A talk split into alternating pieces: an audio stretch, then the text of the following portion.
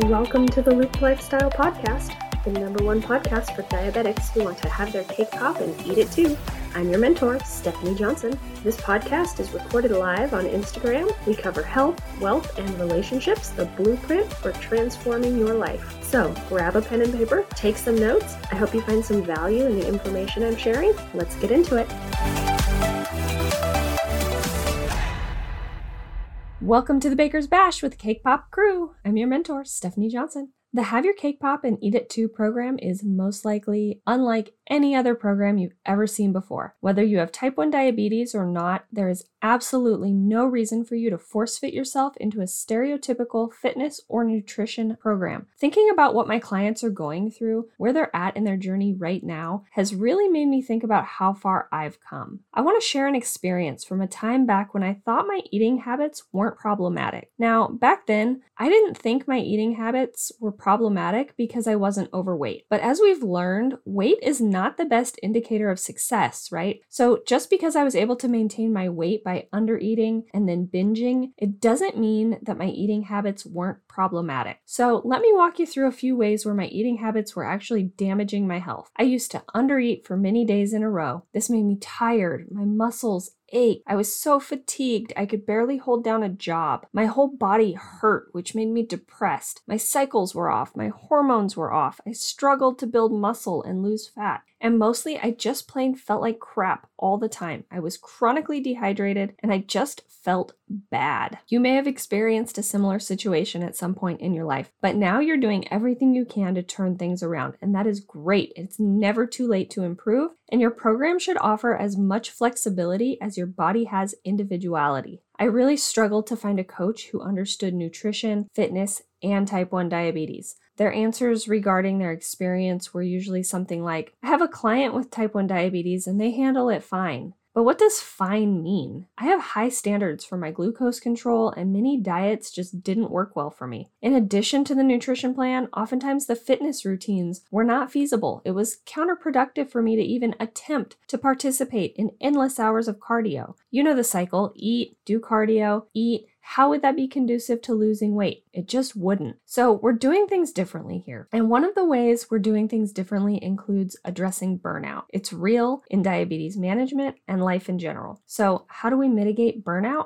I like to take a domino style approach set them up and knock them down. We can mitigate burnout through organization, preparation, and use of the proper tracking tools and systems. My program is data driven, so I look at all the data collected. This is why entering your measurements weekly weekly, your weight daily, and filling out your check in forms and submitting your progress pictures are so important. If there's a particular meal that you don't enjoy, let's get to the bottom of it and find something you do enjoy because your emotional well being is just as important as hitting your macros. I don't provide you with a list of bland food items, then leave you on your own to find meal solutions that fit your macros. No, I provide you with delicious options and then teach you how to choose appropriate swaps for yourself. If there's a particular exercise that just doesn't feel right for your body, an activity level that just isn't vibing with your diabetes, or literally any other issue you come across, we work together to find specific solutions to your struggles. You're not getting anything cookie cutter here, it's all customized for you specifically. My personal personal workouts are not what you would traditionally see in a competition prep program. I only strength train four days a week and I do very little cardio. Less is more only when it comes to cardio, not your nutrition, not your intensity in the gym with your programmed workouts, only with regards to cardio. You may already be in a calorie deficit and there is really no need to overtrain.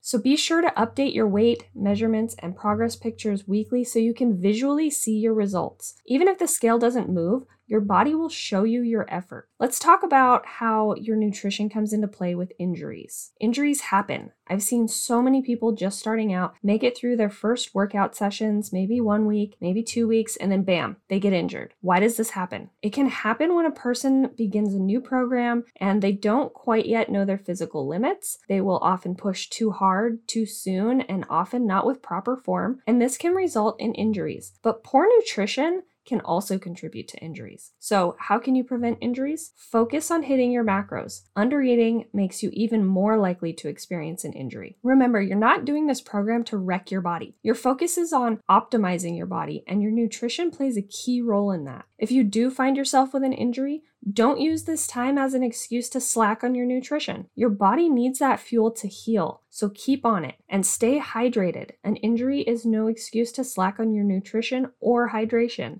Give your body its best chance at success. Next week, I'm teaching the Cake Pop crew more about free meals. I know this is something they've looked forward to throughout the program, and they're going to finally get the chance to try them out. I'm going to give you your homework, then I have a few comments for my diabetic ladies. Your homework is to go post on Instagram what you're doing for self care this week and tag me. Now, for my diabetic ladies, I have some really exciting news. If you would like to learn how I am able to reduce the pre bolus time required for high carb meals, reduce my total daily insulin use, and spend more time in range between that 80 to 180 mark, I'm sharing all my secrets in our We Can Do It Wednesday T1D specific Google Meet that is part of my Looped Lifestyle program. The next session is July 28th, so mark your calendars. This session is only accessible to current clients, so if you're not a current client, get your application in today so we can chat and see if my program is right for you. The link is in my bio on Instagram at the underscore cranky underscore panky. Let's go! Thank you so much for joining me on this episode of the Baker's Bash with the Cake Pop crew.